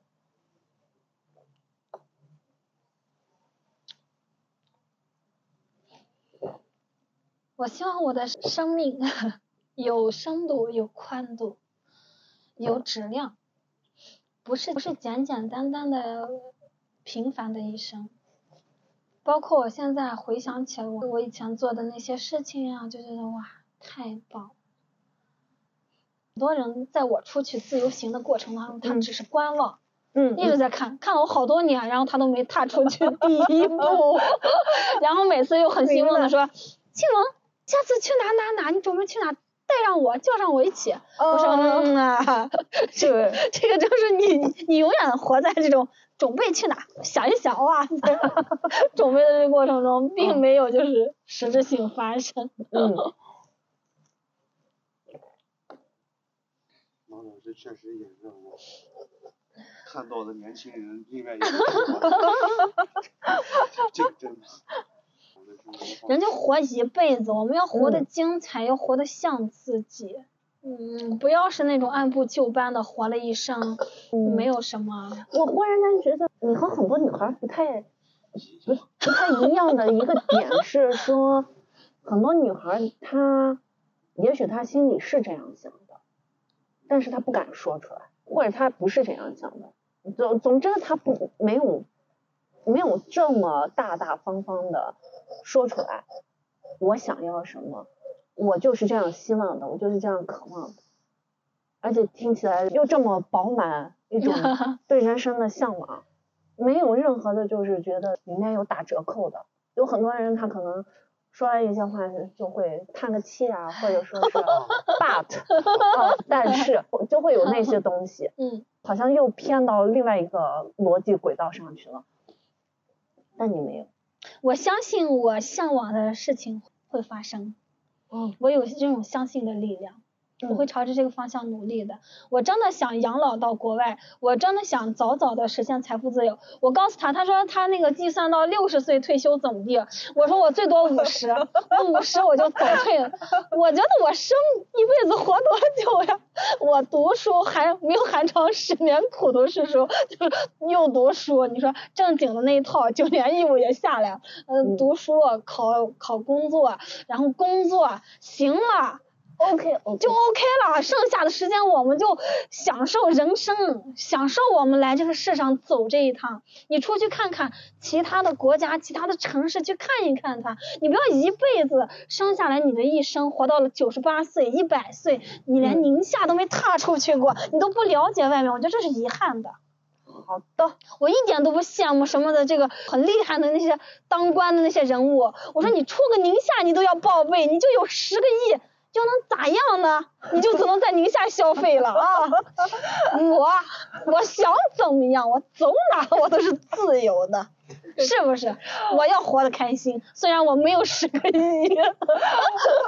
OK OK，因为你一直嗯谈到时间，嗯你谈到五十呢，或者退休呢，嗯或者这一生呢，等等等等，又要跟你做个思想实验。嗯，倒着问你一个问题：假设只有 敲敲木头啊，那个只有一年，嗯，我的生命啊，嗯我将会你要怎么去做？对立马就离职离职，然后呢？啊，然后去看世界。我你这个问题不是什么，是我想过的。嗯首先，这个事情如果发生的话，嗯，我首先不想让爱我的人伤心，这是我嗯。最介意的。嗯。我不希望我的家人为此难过，我要告诉他没关系，不要是为任何我的离开而难过。嗯。我不知道大家有没有这个，不是大家啊，就是 有没有人自己想过，就是有一天，哎呀，我想从哪不不想不想那个啊下嗯。积极下去了，怎么怎么样的时候，嗯。我想过，我想过，嗯。但是我想过的吧，这个这个主最大主要就是因为我觉得我不能离开的原因，是因为他们会太伤心，这是我非常顾虑的。就是我的嗯家人，我不希望因为我的不在而让他们伤心，我希望没有关系，不要难过，他们伤心反而会让我嗯没有办法，你知道吗？这是我最嗯介意的。对你没有办法，你也没有办法，因为嗯那是别人。对对对，真的，如果有那么一天，我可能无暇顾及，咱也不能说每个人都从那个石头缝里蹦出来的啊。嗯但是真的无暇顾及的时候，真的，我现在可能就要放飞自我了，去做任何我想要去做的事情。嗯，西藏的时候，在火车上遇到一个民院的女孩，她大四，嗯她要去西西藏灵芝支教一年。嗯哇，我当时觉得他太酷了，为什么我上大学的时候没有让我去支教呢？我现在这个。你有别的人生体验。我现在就是想举手，如果学校需要一个人去西藏支教或者去偏远山区支教，我都愿意，我第一个参加。为我觉得我特别，就我人生当中最想做的一件事情就是去支教。就如果有一年它的时间跟他跟钱没有任何关系，但是我愿意去做那样的事情，我要让我就想去做那样的事情。我不做，我觉得非常的遗憾，你知道吗？OK，但是回过头来，我又想，我这个专业不咋地呀，我就去给人家孩子教啥呀？不就是有点心虚，就是怕给人家没有教好。OK，那个不重要，那就是如果是一年，到底是要看世界还是要去支教？去看世界，明白了。那你看世界，你会用什么方式去看世界？我不能像胡远抖音上的那个那个小伙那样自行去，嗯，可能会先开始吧，没有嗯。想过要怎么去，或者是走哪条线去哪里，可能会开先开始先走起来，在这个路上 我可能真的会遇见。哎呦，不一样的人，然后我们聊，然后我有自己哦，我想，然后我找到了我心中所想，我要去哪里？我想问问我自己到底想去哪里？明白了。我觉得我自己的感受，我我每次很多事情什么，我就想知道，我我此刻你们把我架在这，我说同意，但是我我真的想放开所有人，我想问我自己，我自己跟自己在一起的时候，我想问我这个事情我真的愿意吗？我真的同意吗？或者我真的是希望这样的？我想问我自己，听自己的心声是吧我觉得这个特别重要。？OK，包括我在路上跟他说，我说我现在很多出来呀，就是很多派对什么的都拍照，就是那种以前他精修图片、角度拍照啊，一一场活动一直在那找找找找拍拍拍，嗯然后发一个朋友圈，现在就是随手一拍就会发，我就想记录当下我那一刻，我不想花费很多精力去这样这样 P 图那样那样去拍照，我过多修饰啊。，对，我希望的是这一刻我真正的沉浸在其自己享受在这个氛围的过程当中，这个比我发朋友圈得到点赞的感受更重要。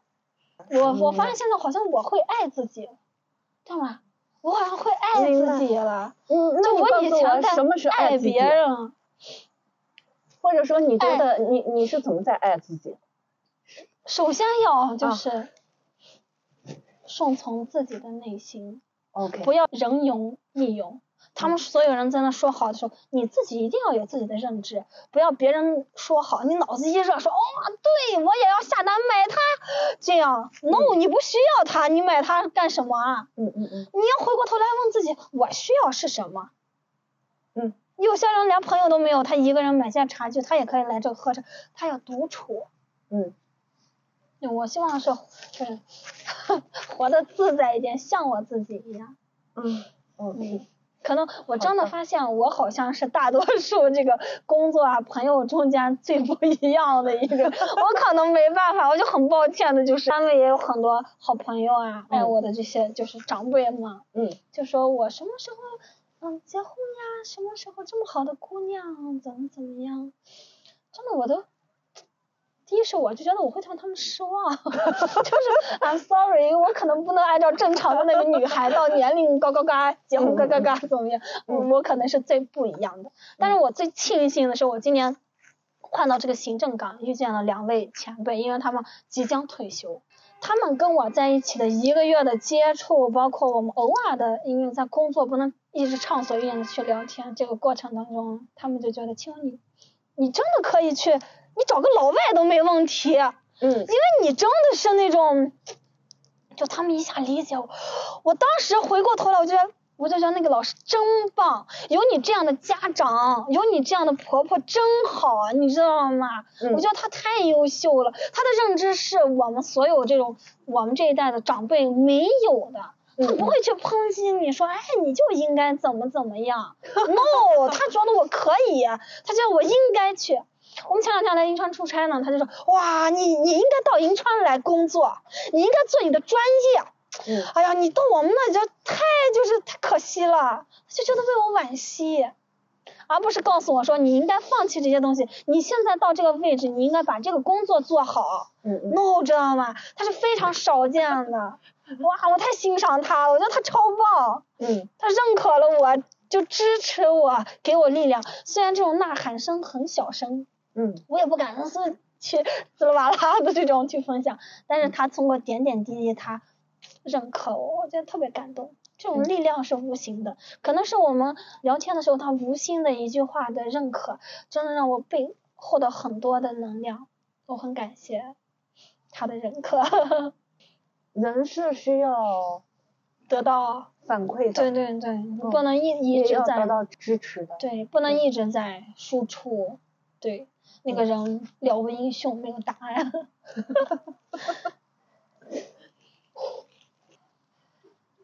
这就是我们的一生。我很幸运，我真的，我觉得我太幸运，我遇见你，我就觉得我好幸运哎。生活中的小确幸，奇遇到那种，太有缘分了，我觉得。好神奇呀、因为我当时真的没有认出来你，拎了一只大狗，我就哇，那狗好漂亮啊！我就注意力全在那个狗狗上。对，对，嗯我也稍微分享一下我这次去厦门的那个感受，因为你刚才讲到了两点嘛，一个是别人看到你觉得你眼睛在发光，还有那个学生嗯看到你，对，呃，就学生能给你能量。这次呢，我去参加这个北京现代舞团的他们这个活动，我有跟这个演员沟通，嗯、男士曾经他说被观众看是有能量的。你那会儿在讲的时候，我一直在想 《对，阿凡达》的那句 “I see you”，就是我看到你，包括你说你看到学生他身上有不同的优点啊、特点，包括那第一季、第二季，你对都看到了你的自己我自我的对他们的成长，嗯对他们的一些影响。我觉得这个看见，嗯，确实是有能量。嗯，哇，你这有真的是，我就说为什么我那么喜欢上课呢？而且我现在就是我的上课有点像大师，你知道吗？真的不是在吹，就不看 PPT，不看第一页，好下一页就是那个 PPT 做的什么啊？嗯嗯我有时候真的信手拈来，我可能正上楼发生了一个关于礼仪方面的案例，嗯我直接在现场直接讲无数个案例。嗯我生活中太多了，我看到我感受了，我干嘛要讲那个 PPT 上那个案例？OK，而且我会讲一些非常生动，让孩子们哇一听就是哈哈哈一笑。只有这样的案例才能让他被他记住。你讲的很枯燥，你把那个案例读完之后，嗯，什么谁来分享呀？他们很木讷的分享，没有用。所以那个时候你算是放空，是就是非常沉浸，对沉浸式这种。刚你说的这个演员需要被看到，我也是，我最大的感受就是，比如说有一个班上课，那孩子都是看着你，哦，觉得有交流，老师是的，我有共鸣，我也要举手给你分享一下我的这种感受，我的经历，我曾经遇到什么样，我经历了什么，导致我现在内心怎么怎么样。学生积极分，哎呀，他一分享，他也要分享，他也要分享。我们这个课本来是可能就是中间我准备了十分钟分享人，但是我们有可能分享到下课，你知道吗？但是有的班三共打不出一屁来，一个都没分享的，那只能我分享一下，可能准备十分钟的这个案例分享，两分钟就结束了。所以被看到就是学生你讲的多少或者怎么样，跟学生的交流是有很大关系的。OK，他给你这样力量，你越讲越多，给你这样力量，你这样哇，你听，然后你讲的学生啊，就是睡着了，就你就没有再往下讲的这个欲望，你可能就是只是咔咔咔讲了，好了，下课。OK，这厦门参加这个大师班的这个课程，它其中一个内容呢，其实去参加的那些是不同年龄段的嗯女士，呃，男士只有一位啊。最后的环节呢，是每一个人都要站在那个池子的中间，自己去 solo。到了池子，他就下来，完了高燕金子老师就让这个男男演员呃曾金他上去带领一下大家，因为大嗯家毕竟都还是对对对，还是比较害羞的。呃，素人可能那个跳的时候有一些东西也不知道怎么去发挥吧。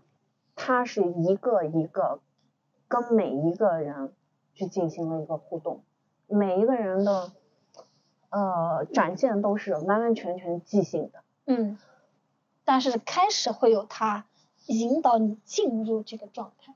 他就一直待在那儿，嗯，然后大家上去跟他互动，嗯，有好几个小姐姐啊，呃，就是比我年龄小的，比我年龄大的，都是临时就被举起来了，而且他们自己就身体也会随着这个做这样的动作。就下午的时候，我有问这个曾经老师，当时他在台上是什么感受？他能不能感受到不同人的那个身体的那种状态？嗯，他说他是可以感受到的，但是他那一刻他其实是放空，他对每一个人的那个状态，他没有什么评判，嗯。他只是在描述，你能感觉到有些人的状态他可能是比较紧张的，嗯。比较松弛的，或者说是他越来越享受等等，包括他自己，他说他在这个过程当中他也非常享受，因为每一个人给到你的东西是当场嗯，对，即兴的，，对你也不知道，会发生什么？对啊对是的对。所以老师要接得住呢。对对对对对，呃，关键是他也也非常享受。嗯他说和他在舞台上的另外一种表演是不一样的嗯，是的，一是的，种感受，就是你会觉得那个都有一种承接吧。整个跳完了，每一个小姐姐，我觉得大家都有一种被接纳，然后又被带入到另外一个他以为他不可能对做到的一些，但是他做到了。对哦对对，对对，所所以这个不分年龄啊，嗯也不分形式。我觉得你上课是一种，然后这个也是一种，是的，不知道是不是因为你跳舞，所以你会在这方面的感受会更深呢？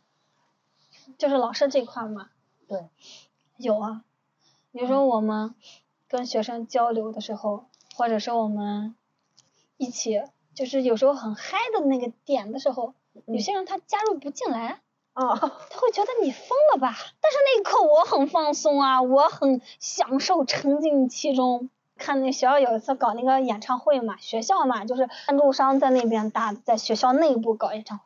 哇，当唱起来，来来来来来跳舞吧！哇，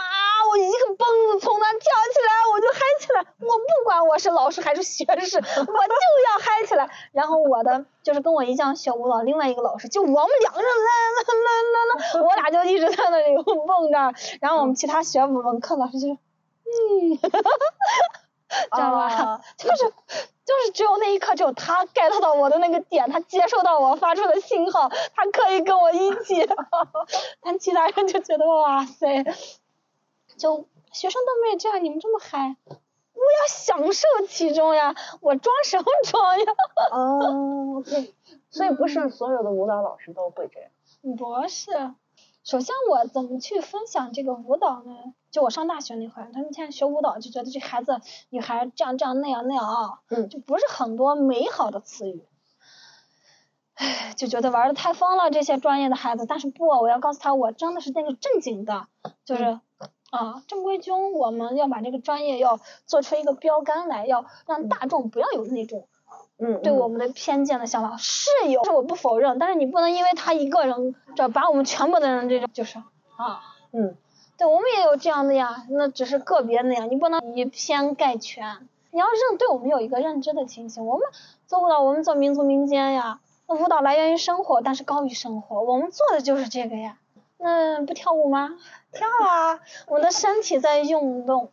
嗯但我之前看到你跟那个老师的照片，嗯就你们俩在那个万圣节的那一块儿的那个舞台上，你知道吗？嗯你发那个视频，就是你们俩一直在交流，他一直带你，你们两个身体这种，这就是我们在舞蹈当中编导，就是双人舞之间的磨合，就是你跟你的舞者要磨合，我们要去感受对方的力量递给你，你承接他，连绵不断上下起，他拉着你，就是那样子。哇，好棒！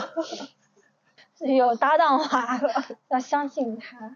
对对，要相信。嗯，要相信搭档，你完全可以把你的重量啊靠在他身上，你放心，他不会把你摔着的，你放心的靠，踏实的交给他，他给你的力量你再接，就是所有的力量就像那个打太极一样，从这打过去，从那边输出去，又绕回来，他一直都是这样循环的，重心他不是说给你一下这个力量把你哎呦打倒了，是这样，嗯，对，嗯嗯嗯。所以这个过程还是要你对身自己的身体要有一个熟悉度。对，别人搭档要有信任，嗯你要愿意，不能说哎呀不好意思，这样不好意思，那样觉得太尴尬，不会。嗯，那其实所有的事情都能够用舞蹈。肢体，所有的无言的东西，我们可以用肢体去表达、去传递。嗯。有时候或许你上台紧张的那一刻，你回头看了我，给你一个坚定的眼神，那一刻你觉得你有力量上去。哦，我的学生突然被其他这个评委或者什么样 get 到去，我学生，我当时非常坚定的告诉他，我不需要任何语言，我的眼神，我的这种感觉告诉他没问题，上，你可以，哇，你知道吗？就是他接接住，哇，老师给我信号，没问题，我很自信大方的站上去，好，可火了，虽然虽然没火了，我希望我们此生都活得精彩。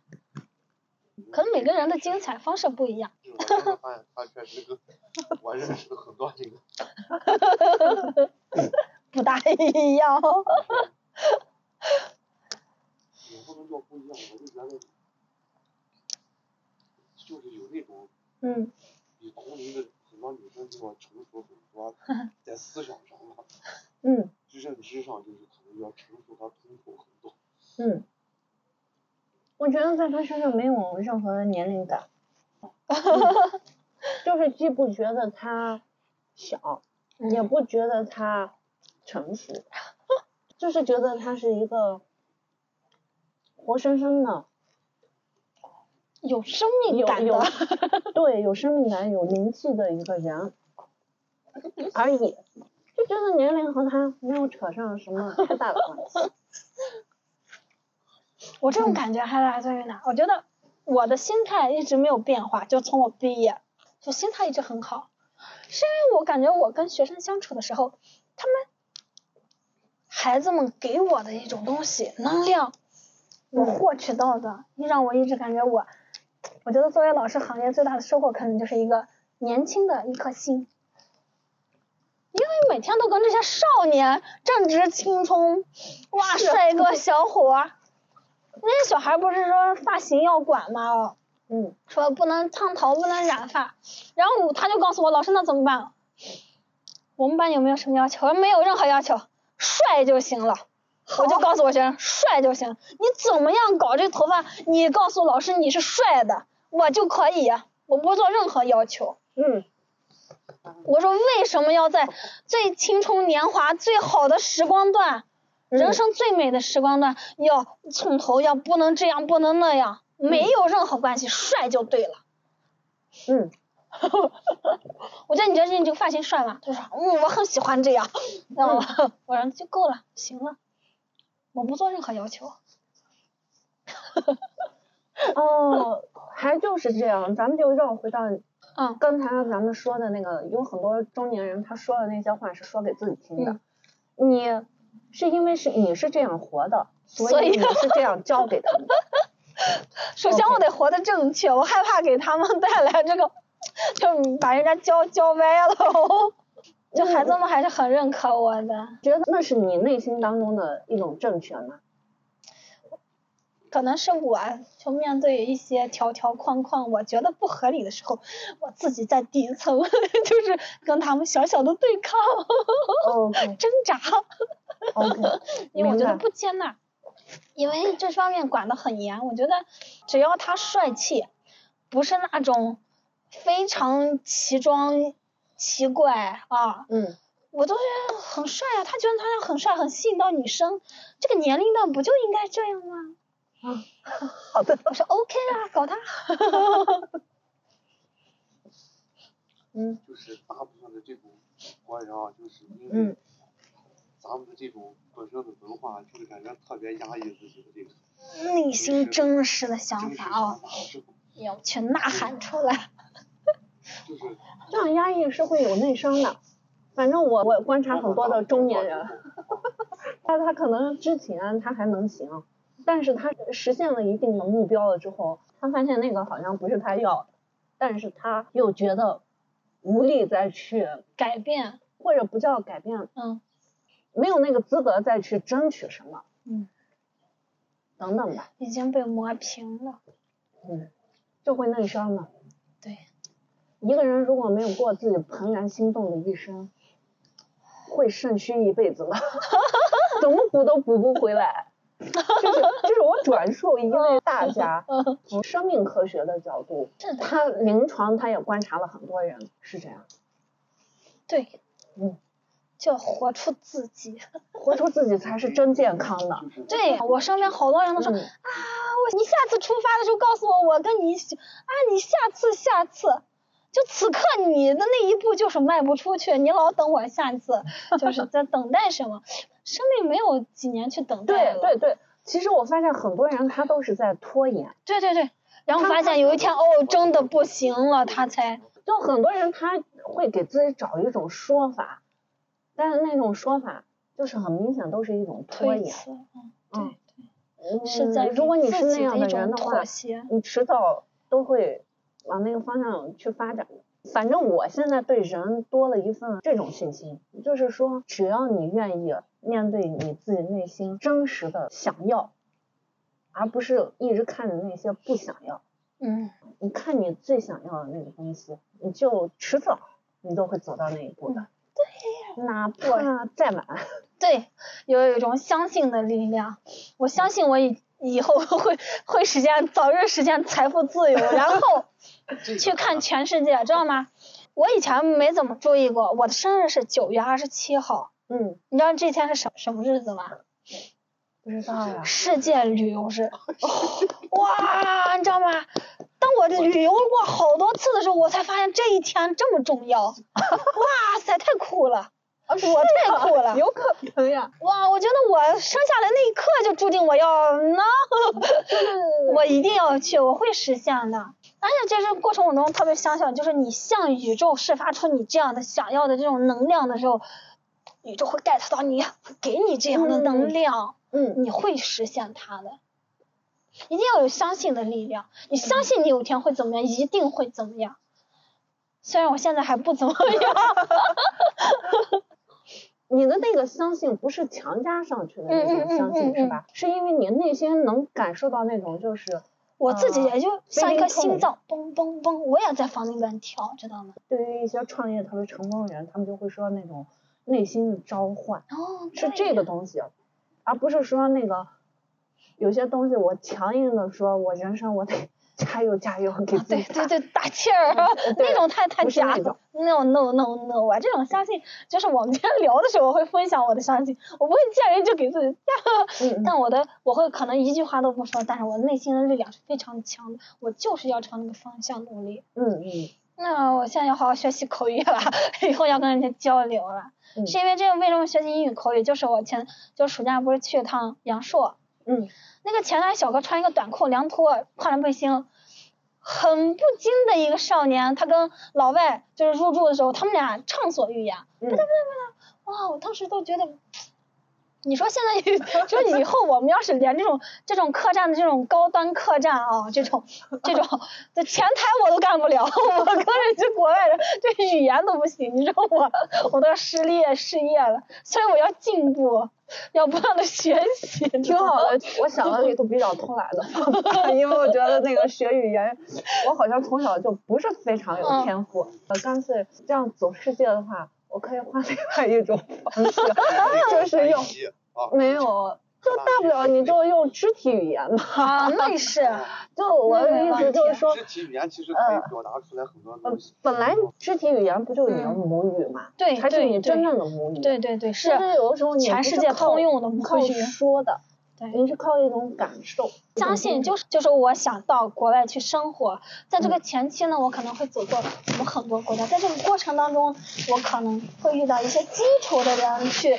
嗯基础的交流，去沉淀我有一刻，我那一刻对，多少年后我去了那里，我也可以偶尔的这种交流。对，我觉得会是这样的，他就不是说是一下让你到国外生活去。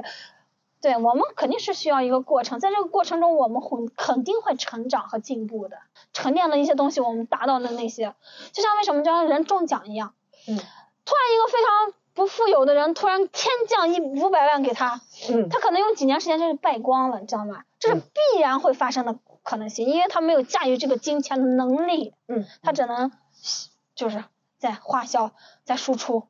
我们的认知很多方面是为了我们将来可以驾驭到这样的一个财富，合理的去支配，理性的去做一些事情。OK。啊，另外一种方式上面来说，你刚说的是认知嘛，嗯和驾驭嘛。我自己现在人生这个阶段，我的体会是说，你的心力如果足够强，外部的它强烈的波动过来了之后，你的心力是有可以承载和平衡的这种嗯能力的，可能就不存在驾驭或者不驾驭。嗯，这个也不一定是认知上的，嗯，都是一个说法。对，哈哈哈哈。如果像嗯亲文这个，这要不是今天这个机会，我也确实很难听到他提直播我跟他反正认识时间啊我们俩第一次讲话的时候也是这样讲的呀，就是我觉得这属于他正常状态。就是正常状态，不要对啊不，要有什么奇怪不，要只是不要埋没了自己这方面的 嗯，这个天赋。就感觉你真的很适合当老师。嗯，我觉得我能就能做老师你适合做很多事情，啊。是，嗯，嗯，其实人生是可以做很多的事情的嘛。我举个例子，虽然有点不妥当，达芬奇，嗯，他不就是又是画家，呃，生物学家，又是等等，科学家、数学家，他可能也没有说我非专得是什么家，是什么啊？嗯对，就是这样子去把一件事情那个做到我这个生命能够做到的极致。说我的生活不是一个拼盘，嗯，我的生活本来就是一个融合。对，他有点像我到那个乌镇木心，你知道吗？嗯不知道你了解过木心吗？他嗯既是文学家，又是音乐家，嗯他又是画家，嗯，所以他告诉我的就是，所有的艺术它都是相通的，对，它不能单独的成为一门学科，是是，是它彼此之间都是有联系的。但木星做到。了。嗯嗯。我到乌镇的时候，突然之间别人就就去转嘛啊，但我嗯。当时就停下来到木星美术馆，我待了很久，三个多小时，我嗯在听木星的所有，欣赏他。哎呀，我觉得他太帅了，超酷哎！嗯，真是长得也好帅呀！是的，是的，是的，是的，哇，他的分享，他老了都很帅，对对对。那种优雅。说到这儿，我还得再回应一下，你刚才就是说人要过精彩的一生啊，嗯，体会就是说。那个精不是说像我们现在这样谈论木星，他好像获得了哪些后世或者是嗯当代的一些认可的嗯一个奖呀，嗯嗯嗯，他是天天就是这样活着的，对，就是他天天是这种这就是他的生活。对，对，就是这个意思。他把这个这个过成了他的日常生活。对，所以那个精彩哇，是他天天天天这样去对待他的生命，对生命。他得来的。哇，我太喜喜欢他了。我最缺就是比我就怎么我没有能量去形容他，就是我需要的是比我能量层更高的人，我想跟那样的人去交流，从而获得嗯一些思考和启发启迪，而不是我一直在输出，让我身边的人先感觉到，因为我觉得我还没有达到一个输出的这个。为啥我混迹于各种圈子呢？就是就是就是我想找到那样的人，嗯，就是去交流一下。你就是非常好的，就是这样。谢谢。哇，让我觉得特别棒！哇塞，我就是人生可以这样那样。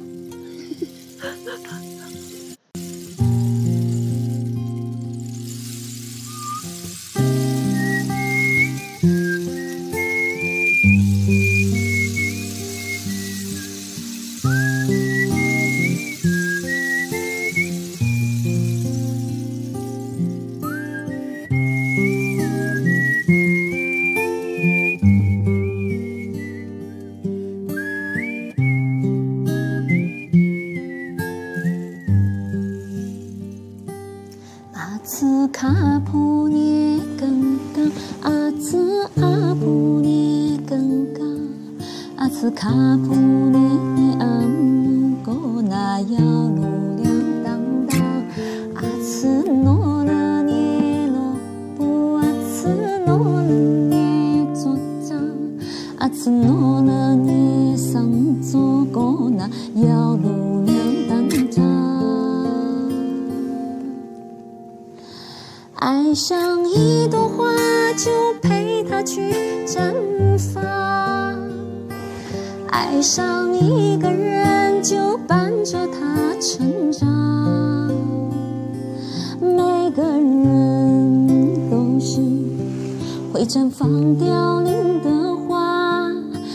下最美刹那。